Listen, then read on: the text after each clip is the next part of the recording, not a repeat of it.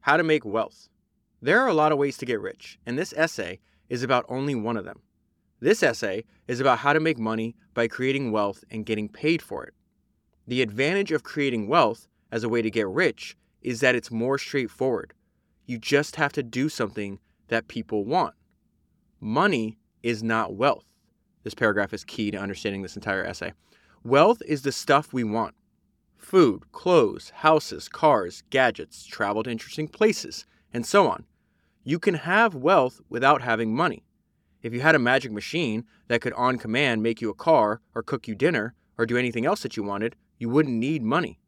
Whereas if you were in the middle of Antarctica where there's nothing to buy, it wouldn't matter how much money you had. Wealth is what you want, not money. But if wealth is the most important thing, why does everyone talk about making money? It is a kind of shorthand. Money is a way of moving wealth, and in practice, they are usually interchangeable, but they are not the same thing.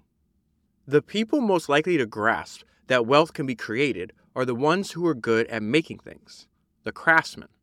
Their handmade objects become store bought ones.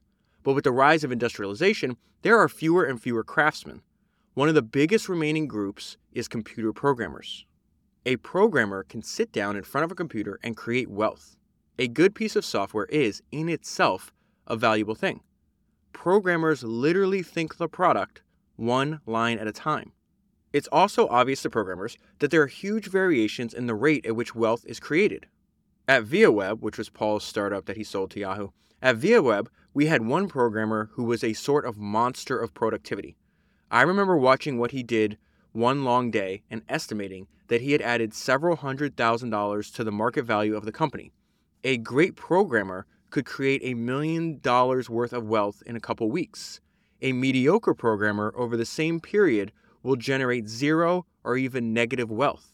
Steve Jobs repeated a variation of this idea his entire career. You must find extraordinary people, is what he would repeat over and over again.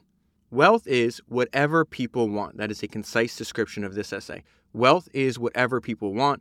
Think about this Y Combinator's motto, which Paul is going to found, I think the year after, or a few months after this essay is written. Y Combinator's motto make something people want.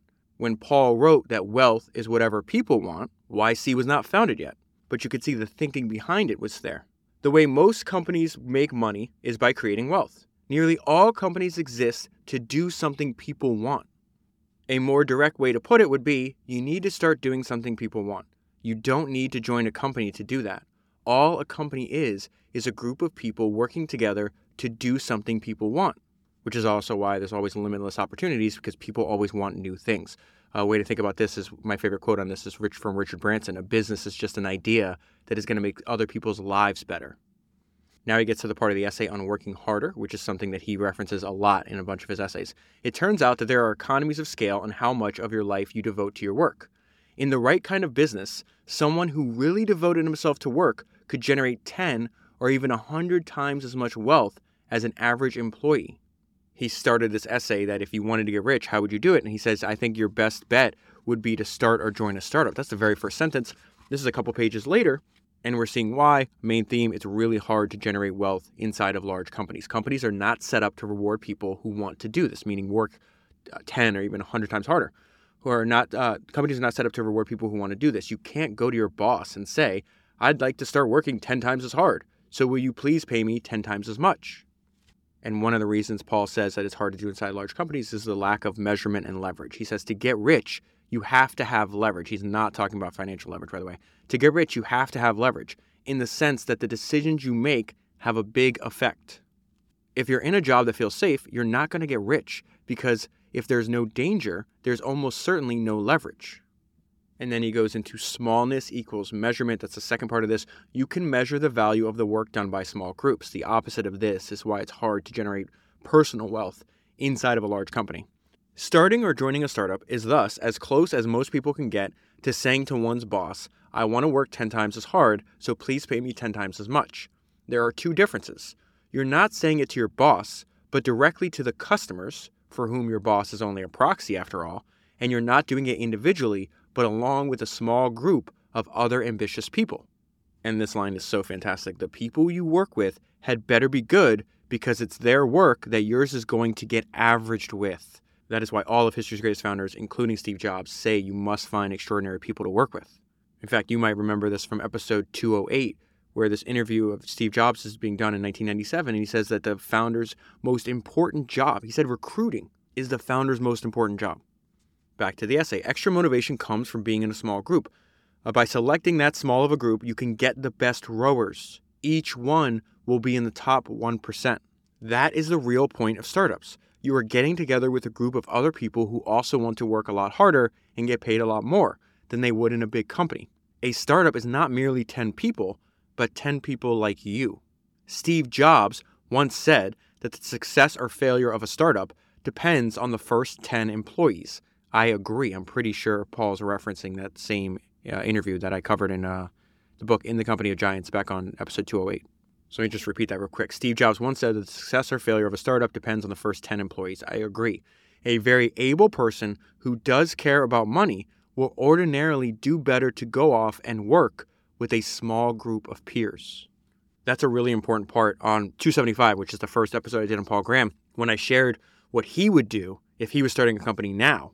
That part really resonated. I had a ton of people share it publicly on social media, but also send uh, me private messages about hearing that.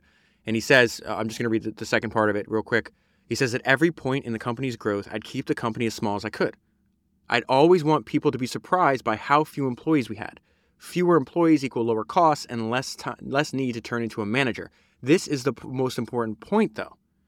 His punchline here he says, When I say small, I mean small in employees, not revenue.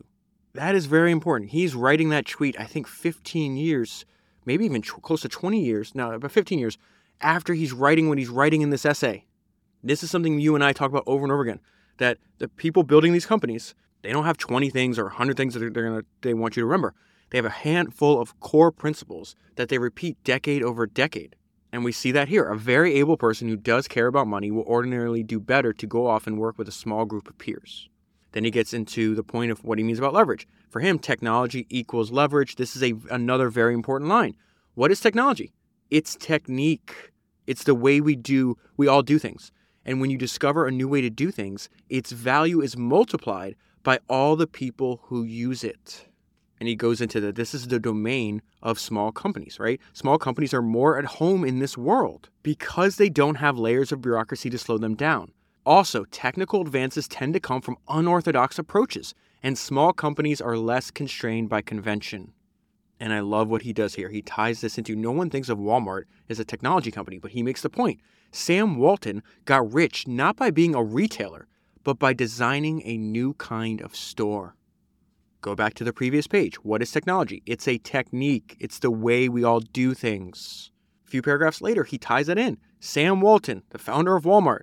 No one thinks of Walmart as a technology company. Sam Walton got rich not by being a retailer, but by designing a new kind of store. Episode 150 and episode 234. If you don't know what Paul Graham is talking about, you will see Sam Walton experiment decade after decade of trying to find a new kind of store and then stumbling on to this idea. It's like, oh, there's a ton of business out there in all these little small rural towns that all the other big retailers ignored. And if you can offer the lowest prices, these people will drive far distances just to save money.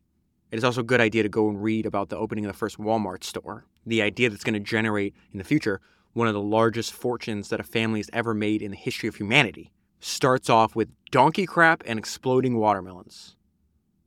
That is not hyperbole. That actually happened back to this essay.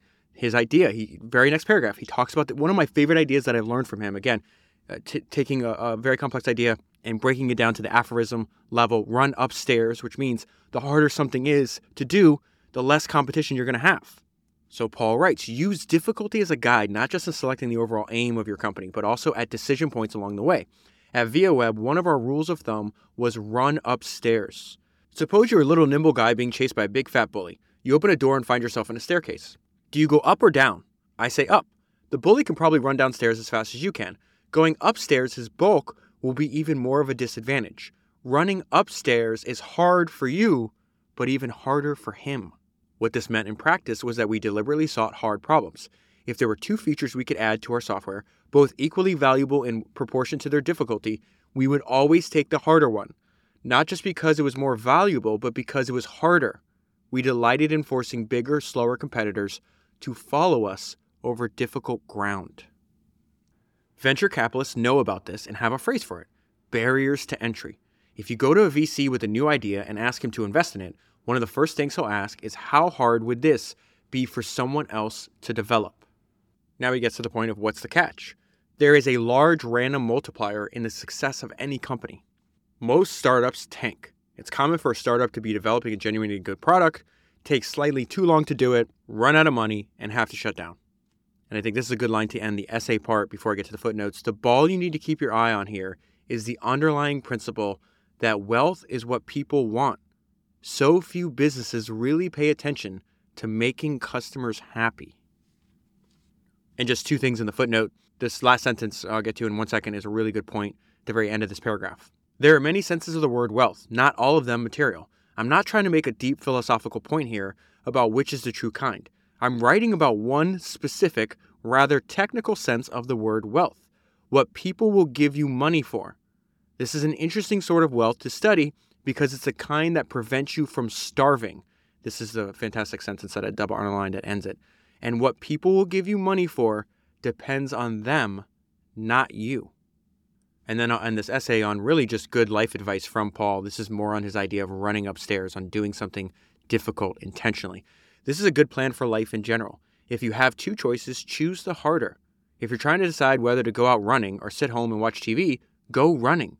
Probably the reason this trick works so well is that when you have two choices and one is harder, the only reason you're even considering the other is laziness. You know in the back of your mind what's the right thing to do, and this trick merely forces you to acknowledge it. So there's an excerpt from the book I'm going to talk to you about today, which is a collection of Paul Graham's essays. It's called Hackers and Painters Big Ideas from the Computer Age. Okay, so I want to start with the essay that the book is named after, which is Hackers and Painters. And I think the point of reading this essay, from my perspective, is Paul's trying to describe and really teach like it's learning how to make good things.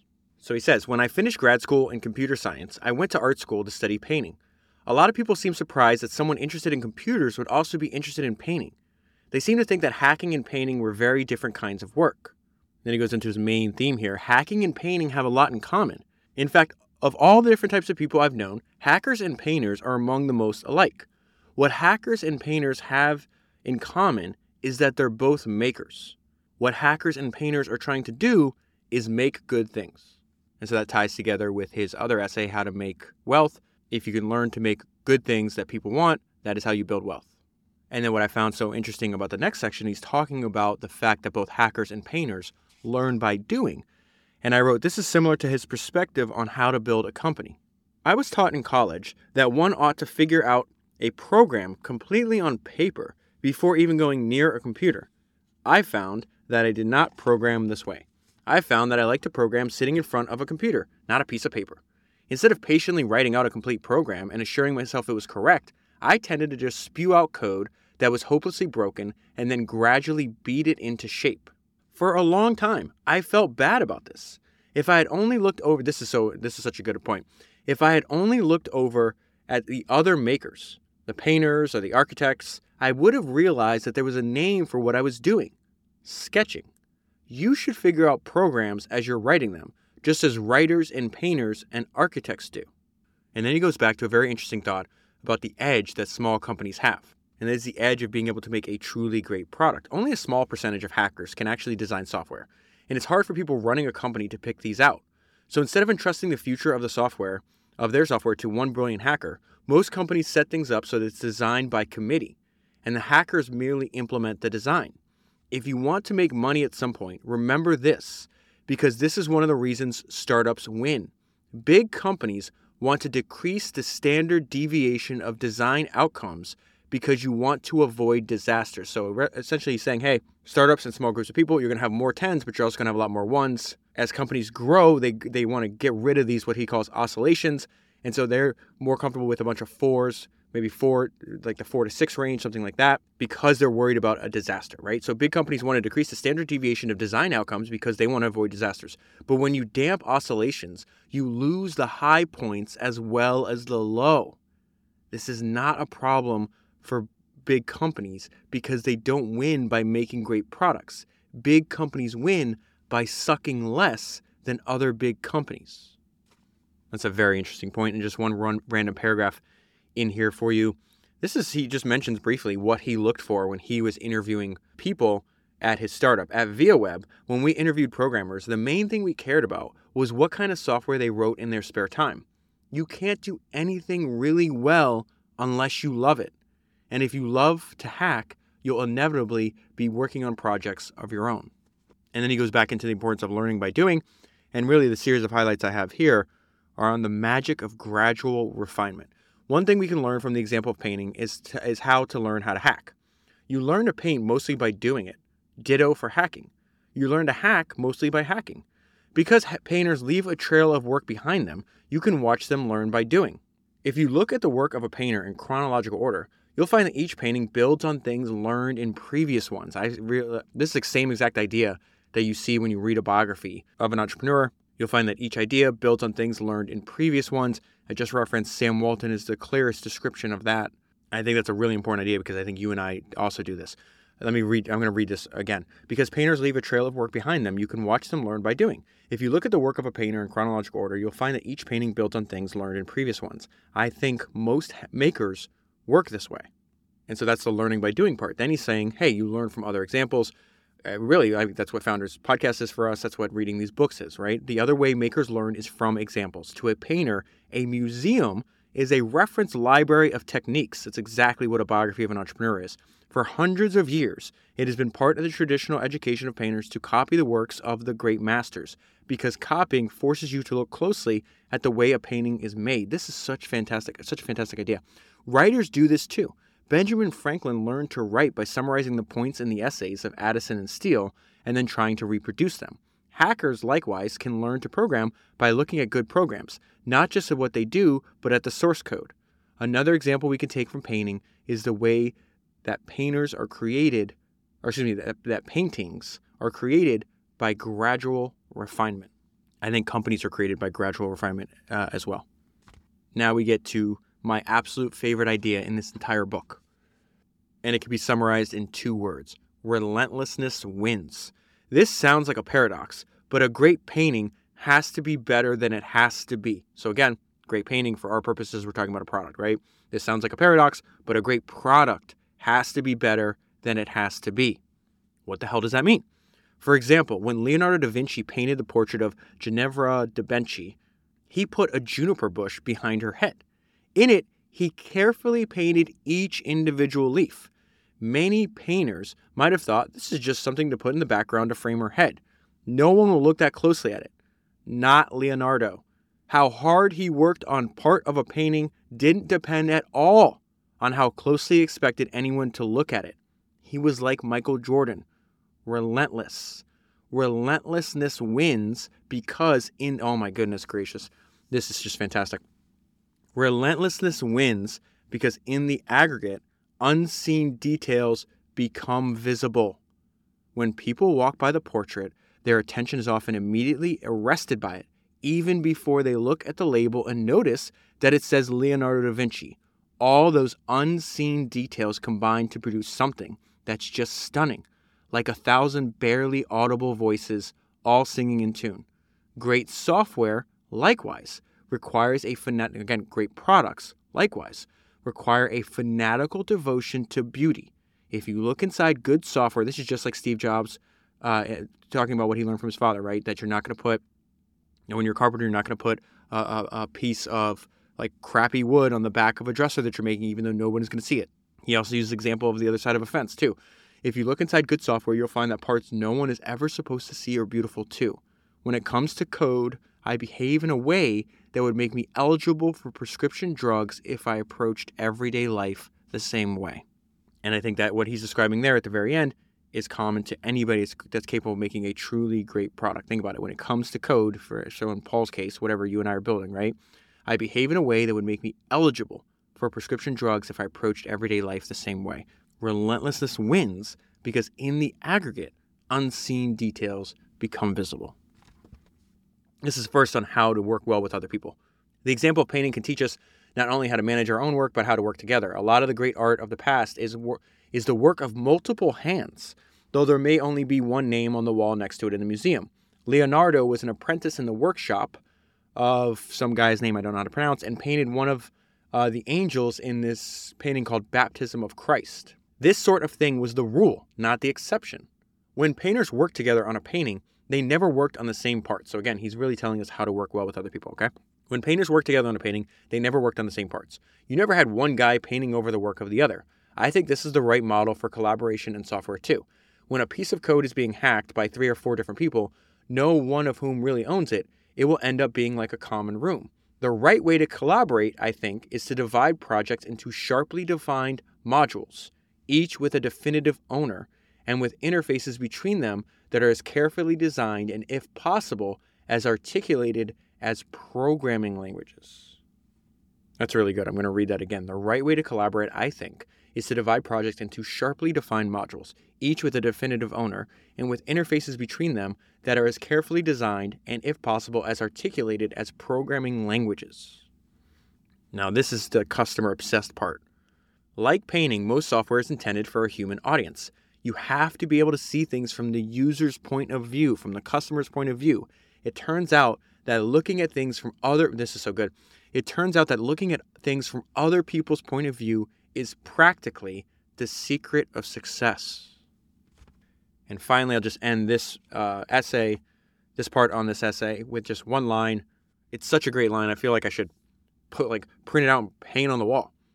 You only get one life. You might as well spend it working on something great. So then I just want to pull out a few highlights from this other essay. He wrote it this back in September 2001. It's called The Other Road Ahead.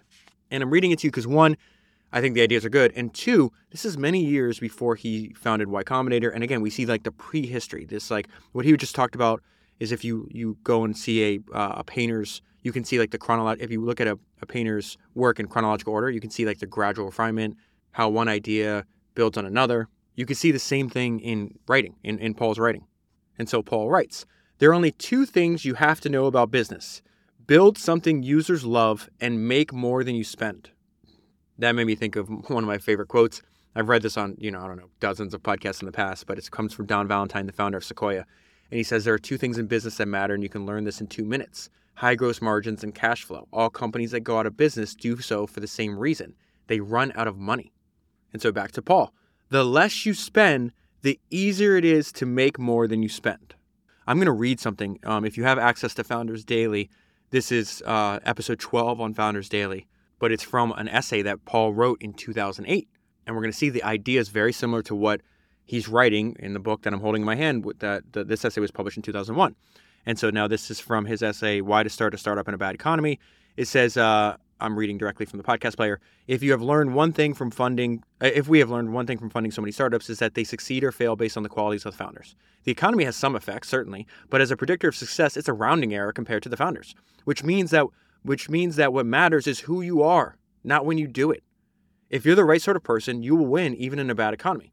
If you're worried about threats to the survival of your company, this is one of my favorite parts. If you're worried about threats to the survival of your company, don't look at them in the news. Don't look for them in the news. Look in the mirror. Fortunately, the way to make a startup recession proof is to do exactly what you should do anyway. Run it as cheaply as possible. For years, I've been telling founders that the surest route to success is to be the cockroaches of the corporate world. What writing? That's such because that that again, great writing. Just uh, I always say like reading a great book is, is it's like a movie for the mind. The words that are on the page are going to put an image. Really great words on the page are going to put an image in your mind. And as soon as I read read that, like I see something in my mind. Right? I've been telling founders for the surest route uh, to success is to be the cockroaches of the corporate world. The immediate cause of death in a startup is to is always running out of money, which is exactly what Don Valentine just told us. So the cheaper your company, this is the punchline here. So the cheaper your company is to operate, the harder it is to kill. So let's go back to this essay that in, from the book that I'm holding in my hand. The less you spend, the easier it is to make more than you spend. As for building something users love, here's some general tips. Start by making something clean and simple that you would want to use yourself the standard to compare your software to, or and your product, right? The standard to compare your product to is what it could be, not what your com- current competitors happen to have. Use your software yourself all the time. Use your product yourself all the time. Okay, so I want to jump to Paul's essay, Mind the Gap. When people care enough about something to do it well, those who do it best tend to be far better than everyone else. There's a huge gap between Leonardo da Vinci and second rate contemporaries. A top ranked professional chess player could play 10,000 games against an ordinary club player without losing once. Like chess or painting or writing novels, making money is a very specialized skill, but for some reason, we treat this skill differently. You get paid by doing or making something people want, and those who make more money are often simply better at doing what people want. Steve Jobs saved a company that was in terminal decline. The way I think about what Paul's about to get into right here is Apple buys Next for what 450 million, 500. Let's go. I think it's 450 million. Let's let's just say 500 million. They paid half a billion dollars essentially to rehire Steve Jobs, and it was the bargain of the century. Steve Jobs saved a company that was in terminal decline, and not merely in the way a turnaround specialist does by cutting costs, he had to decide what he had to decide what Apple's next product should be. Few other people could have done it. It may seem unlikely in principle that one individual could really generate so much more wealth than another. What would Apple's next product look like if you replaced Steve Jobs with a committee of 100 random people? These things don't scale linearly, which is also probably why we don't understand them intuitively. Then he gets into the fact that people, you know, complain about, oh, this this profession gets paid so much more than the other profession. And Paul's point is that in a free market, prices are determined by what buyers want. People like baseball more than poetry, so baseball players make more than poets. To say that a certain kind of work is underpaid is thus identical with saying that people want the wrong thing. So that was an interesting point. My interpretation for myself, the note I left for myself on this page is this means you should find the intersection of what you are good at and what people want. And then he spent some time writing about, you know, most people think, there's a lot of people that think, maybe not even most people, a lot of people think that the amount of wealth in the world is it's like a pie, it's like static. And as we know from Paul writing in his other essays, that's not true. You can actually create wealth, and you create wealth by making things that other people want, thus increasing the size of the pie. Steve Jobs and Steve Wozniak didn't have to make us poor to make themselves rich. Quite the opposite. They created things that made our lives material, materially richer. And I don't think he says it explicitly in this uh, essay, but implicitly, it's like, well, technology is just going to lead to a more, uh, an ever increasing variance in the amount of productivity that one person can have, and therefore an ever increasing variance in the amount of wealth that one person has and one person doesn't. And so if you have an entire society that thinks that people only get wealthy by stealing or taking from other people, like, for example, Steve Jobs is getting richer, so therefore somebody else must be getting poorer, if society doesn't catch up to understanding that wealth is not finite and something that should be growing over time, it could lead to a lot of, you know, social unrest and cultural issues. And so he goes back to this main theme that technology is leverage. Remember, he's writing this uh, this essay in 2004. This is only, you know, increase has increased even more so in our time, and it looks like you know will continue unabated. And so this section is called the lever of technology. Will technology increase increase the gap between the rich and the poor? It will certainly increase the gap between the productive and the unproductive. That is the whole point of technology. With a tractor, a farmer could plow six times as much land in a day as he could with a team of horses, but only if he mastered a new kind of farming. That is a very excellent point about the value of learning about and then using technology, and that most people want, won't actually. If you take two farmers that have both spent their entire lives plowing their field with a team of hor- a team of horses, the one that is reluctant to change, the one that is reluctant to learn about new technology, is going to be left in the dust by the other one that isn't. So, with a tractor, a farmer could plow six times as much land in a day as he could with a team of horses, but only if he mastered a new kind of farming. I've seen the lever of technology grow visibly in my own time. In high school, I made money by mowing lawns and scooping ice cream at Baskin Robbins. This was the only kind of work available at the time. Now, high school kids could write software or design websites, but only some of them will. The rest will still be scooping ice cream. That's another great point. I remember very vividly when in 1985, uh, when in 1985, improved technology made it possible for me to buy a computer of my own. Within months, I was using it to make money as a freelance programmer. A few years before, I couldn't have done this. A few years before, there was no such thing as a freelance programmer. That's a great illustration of his main idea that wealth can more wealth can always be always be created. No one is getting poorer because Paul Graham is sitting there now making money as a freelance programmer in 1985, but he is getting wealthier. And then to wrap this section up with a fantastic line, and I'm betting everything I have on this idea being accurate.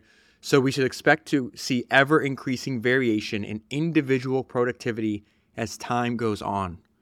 This is an idea that I've just been absolutely obsessed with for a long for many, many years It's how big a difference can a single person or a small team make? In fact, there's a video saved on my phone.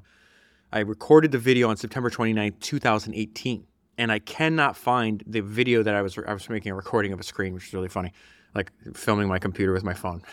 But uh, it's actually Paul Graham on stage. He's at this thing. I zoomed in on his badge. It's something called the Cloudant Con. So the Cloudant Conference. He's wearing a navy blue uh, sweater. If anybody can find this video for me, and I think he's being interviewed by the founder of Cloudant. And the founder asked him this question How big a difference can a single developer or a small team make? And he says the answer is increasingly much, increasingly much. Remember, he's saying this in 2018. It's really what he's writing, a variation of the idea that he's writing all the way back in 2004 that, hey, we should expect to see ever increasing variation in individual productivity as time goes on because the lever of technology is going to keep increasing, increasing, right? So it says, the answer is increasingly much, increasingly much. Archimedes said if he had a lever long enough, he could move the world. Well, nowadays, from your bedroom, thanks to all the infrastructure that exists, a combination of open source and services like AWS and the like, the lever is enormously long. You could be sitting in your bedroom programming, a single person, and if you make something that people like and is novel, it can have a really huge effect. That is very exciting. You guys may take this for granted, but anybody who is old as me realizes that was not the case 20 years ago. It will be interesting to see how far it goes because it is certainly not over yet. And then he's asked a follow up question How far can it go? And his answer gives me goosebumps. Always further than people expect. And then before I leave this essay, I just got to point, uh, bring something to your attention. Paul is constantly putting what he's talking about in a historical context. He's like the key for societies, for countries, is founders, the people that have founder mentality, they're going to go build wealth. They will make our societies richer. But the only way they'll make our societies richer if you let them keep a percentage of the wealth that they create. And then he says a lot of countries in history make the mistake where they turn this off. They don't let f- people with like founder mentality, people cre- trying to build new companies, new forms of wealth, keep the fruits of their labor. And when they try to decrease the variance in economic out, like this person has too much wealth compared to the average person, the end result is making everybody poor. So he says, at various times and places in history, whether you could accumulate a fortune by creating wealth had been turned on and off. This is fantastic. Northern Italy in 800, off. Northern Italy in 1100, on. Central France in 1100, off. England in 1800, on. England in 1974, off. I didn't know what he was talking about here. And then he puts it into parentheses, which is fantastic. So in England, 1800, you get to keep your wealth, it's on. England in 1974, it's off because they give a 98% tax on investment income. That's crazy. United States in 1974, on.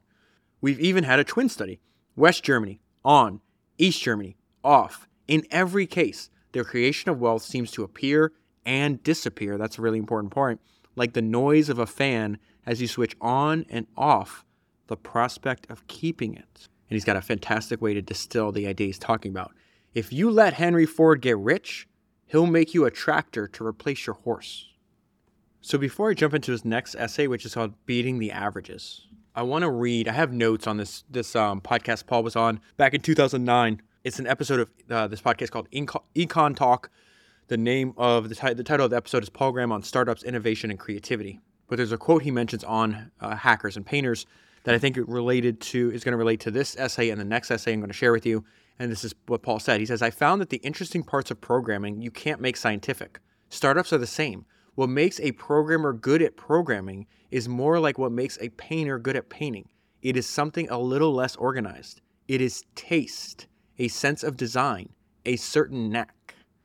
And so I just want to pull out a, few random ideas from this uh, this essay called "Beating the Averages." So the first idea is thinking of ideas as tools. If a painter were offered a brush that would make him a better painter, it seems to me that he would want to use it in all of his paintings, wouldn't he? The second idea is aiming for monopoly, or really the way you think about it, what he was referencing earlier, you should have a barrier to entry in what you're doing. If what you're doing is easy to copy, a lot of people are going to copy it, and that the best businesses are very hard to copy. In later essays, he uses an example of like Stripe and Airbnb to illustrate this point. And so he writes software is a very competitive business prone to natural monopolies. A company that gets software written faster and better will, all other things being equal, put its competitors out of business. Paul writes a lot about the advantages that small teams and small companies have over larger ones, but there's also disadvantages. And one thing that startups cannot or small companies cannot afford to do is not focus. And so he has this idea that you should, you should ignore what other people are doing and consider only what will work best. In a big company, you can do what all the other big companies are doing, but a startup can't do what all other startups do. I don't think a lot of people realize this, even in startups. Then he goes into the fact that a small company can actually succeed by only need, they actually only need to be good at one thing. When we started Viaweb, we had no experience in business. We didn't know anything about marketing or hiring people or raising money or getting customers. Neither of us even ever even had what you'd call a real job. The only thing we were good at was writing software, and we hoped that would save us. And then he talked about some other good ideas they did when he was building a startup. One, they focused on speed. Our development cycle was so fast that we could sometimes duplicate a new feature within a day or two of a competitor announcing it in a press release. And he said a key to that was that they had a technical advantage. He talks a lot about this book, uh, in this book about programming language, languages. I've omitted this. He felt that the fact that they used this, uh, I guess, unknown but really advanced programming language called Lisp was a massive advantage uh, to Viaweb. He says, in business, there is nothing more valuable than a technical advantage your advantage your competitors don't understand. Let me read that again. In business, there's nothing more valuable than a technical advantage your competitors don't understand. He thought Lisp was that for them, and he, we see a, um, an idea that you and I have talked about over and over again: bad boys move in silence. For hundreds of years of the history of entrepreneurship, we see people they have an edge and they shut up about it. Uh, I never said anything publicly about Lisp while we were working on Viaweb. This was no accident. A startup should give its competitors as little information as possible. Okay, so now I want to jump to Paul's essay called Taste for Makers. He says, I was talking recently to a friend who teaches at MIT. His field is hot now. He's, writing this back in 2002. His field is hot now, and every year he is inundated by applications from would be graduate students. A lot of them seem smart, he said. What I can't tell is whether they have any kind of taste. Taste. You don't hear that word much now. And yet we still need the underlying concept, whatever we call it. What my friend meant was that he wanted students who were not just good technicians, but who could also use their technical knowledge to design beautiful things. For those of us who design things, these are not just theoretical questions. We need good taste to make good things. Let's try considering it as a practical question. How do you make good stuff? So, again, I think all this ties together, right? He says, How do you know what to work on? Once you know what to work on, how do you make something great?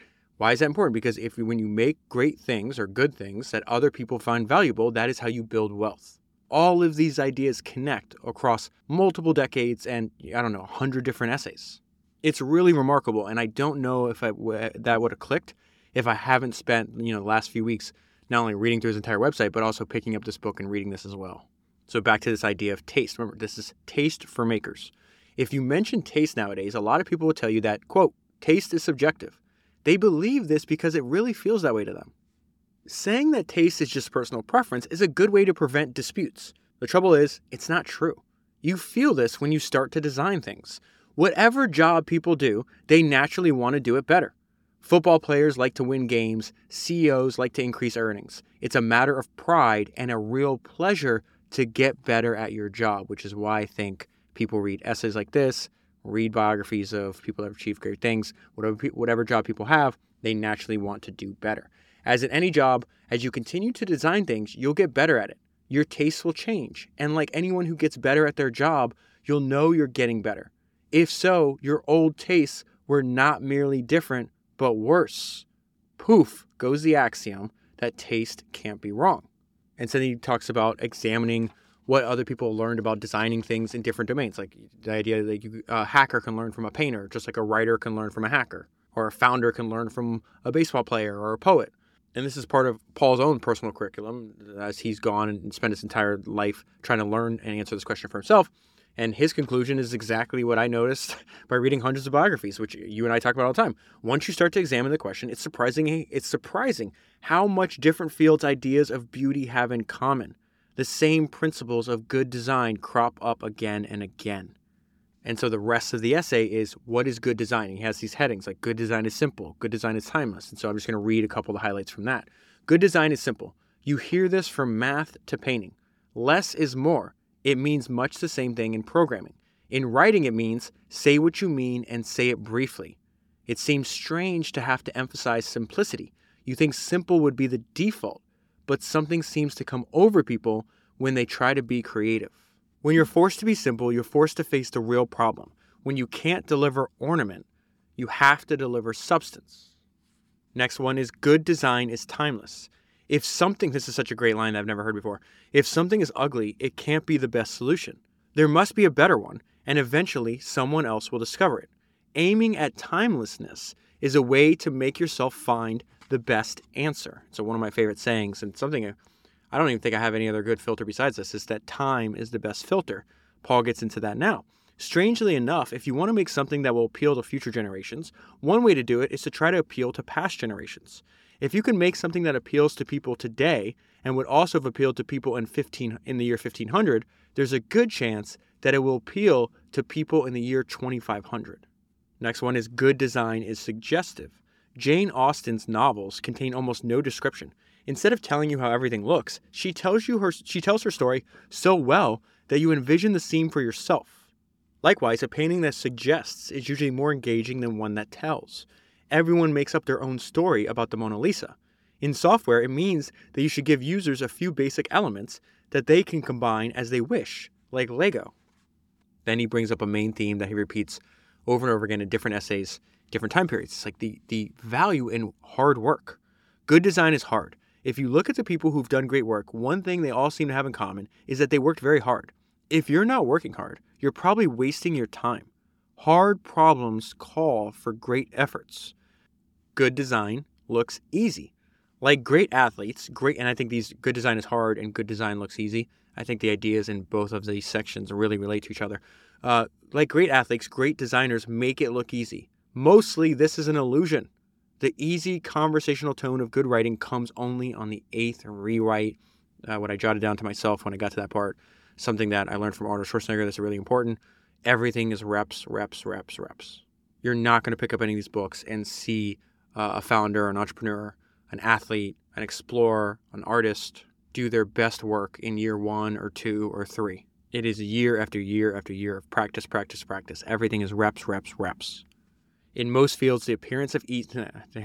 This is exactly what I was saying here. In most fields, the appearance of ease seems to come with practice. Perhaps what I love that word. Perhaps what practice does is train your unconscious mind to handle tasks that used to require conscious thought.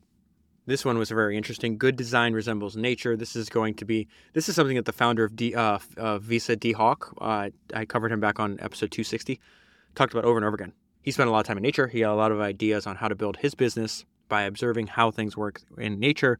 Paul Graham writes, "Good design resembles nature. Nature, and this is why nature has had a long time to work on the problem so it's a good sign when your answer resembles nature's. Next one good design is redesign. It's rare to get things right the first time. Experts expect to throw away some early work, they plan for plans to change. It takes confidence to throw work away. You have to be able to think there's more where this came from. Mistakes are natural. Instead of treating them as disasters, make them easy to acknowledge and easy to fix.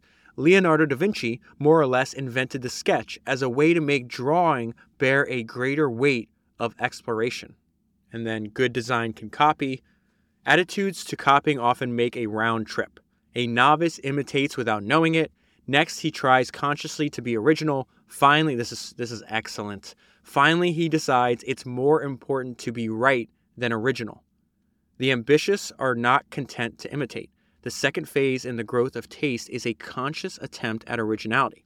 I think the greatest masters go on to achieve a kind of selflessness. They just want to get the right answer. And if part of the right answer has already been discovered by someone else, that's no reason not to use it. They're confident enough to take from anyone without feeling that their own vision will be lost in the process.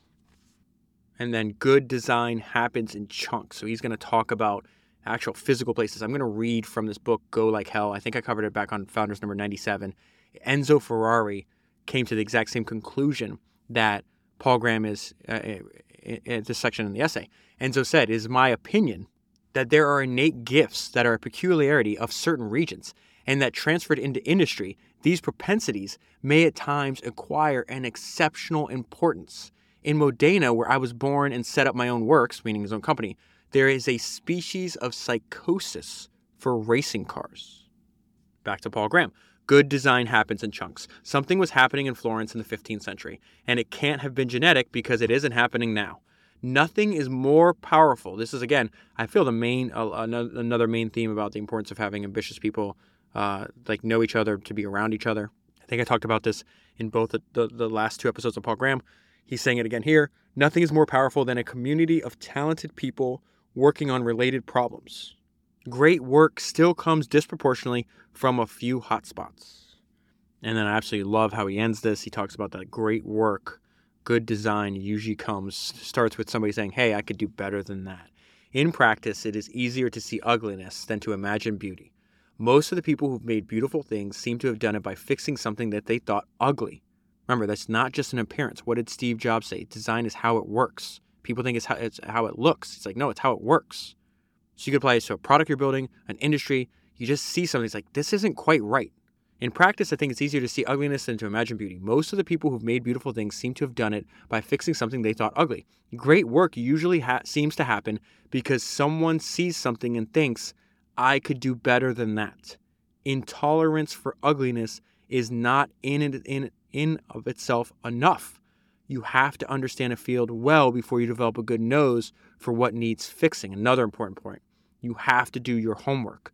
And this is the absolute perfect sentence to end on. I love this. The recipe for great work is very exacting taste plus the ability to gratify it. And that is where I'll leave it for the full story. Highly recommend buying the book. You can read the essays for free online, but it's so nice having some of them in book form. And I hope some some publishing helps one day prints all of his uh, all of Paul's essays. You know, probably have to be a multi you know multi book series, but I would love to own them in you know physical book form. So if you are going to pick up the book, uh, it'd be helpful if you use the link that's in the show notes available on your podcast player and also available at founderspodcast.com. You'll be supporting the podcast at the same time. I have already been inputting a bunch of the highlights, not only from Paul's essays, but also from this book, into my Readwise. The past few weeks, Readwise has already started re- reminding me a lot of the highlights that um, that I previously read. I think it's a super valuable tool. It's my favorite app that I pay for, and I could not make the podcast without it. If you read a lot and you want to remember what you read, and you want to use the same app that I do, you can go to readwise.io forward slash founders, and you can try it for 60 days for free and see if you like it as much as I do. That is 277 books down, 1,000 to go, and I'll talk to you again soon.